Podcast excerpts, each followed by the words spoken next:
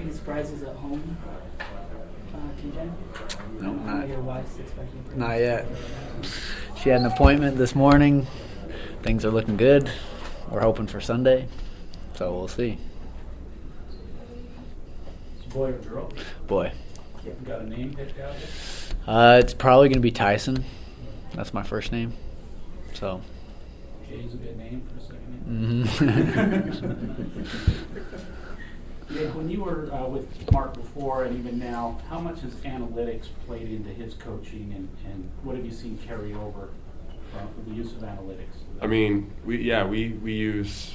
Uh, Coach talks about the numbers a lot, and it teaches us a lot about you know what what the game's trying to tell us. He he, he says that a lot. So um, at UVU we used it a lot um, in, in in every every way in every sense of it too. Um, and here it's I mean it's even it's it's the same. We we we reference it a lot. We use it, and there's there's so many different ways that that it can help you.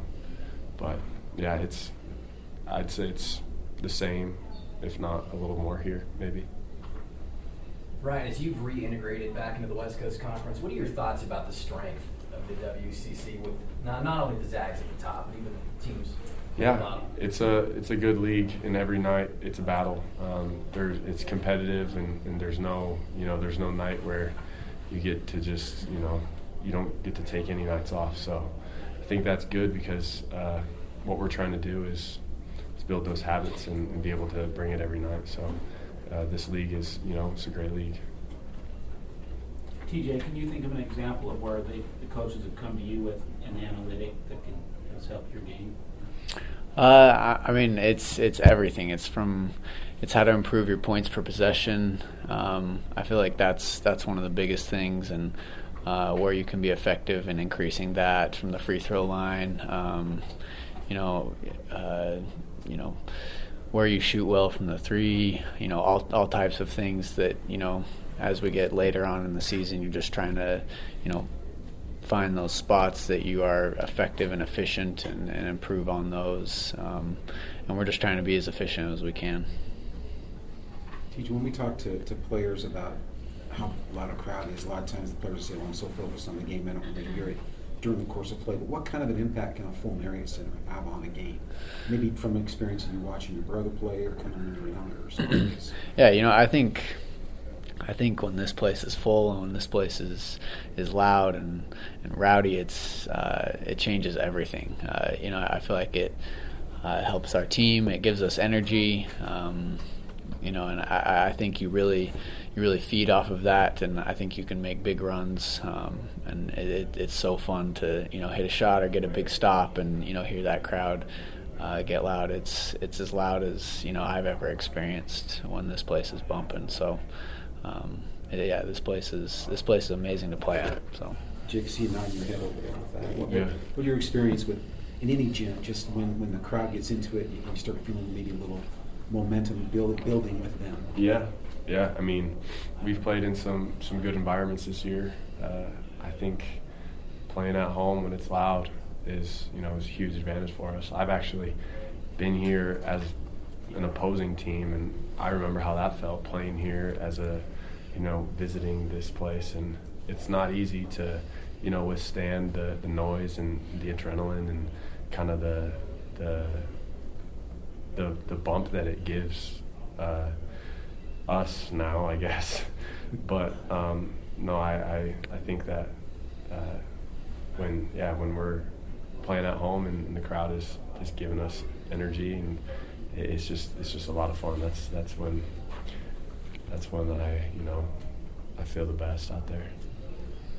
What's the biggest difference, Jake, between playing kind of with that en- en- energy and against that energy? Since you've done it both times. Yeah, I mean, there's, there's, I mean, there's pros and cons to both. I think like being on the road and it being really loud and hitting a big shot and silencing the crowd is, you know, is is almost as cool as, you know, getting twenty thousand people on, their feet screaming. But uh, I'd say the biggest difference is just, uh, I think it it kind of carries you here, and you know when things are stale or hard and frustrating, like you can kind of they can kind of just pull you out of it a little bit. I feel. What was uh, Coach Pope's message after the loss to San Francisco coming into this week? Uh, you know, I thought uh, in the second half, uh, our defense we weren't we weren't locked in as a team defensively, and um, that that was basically his message.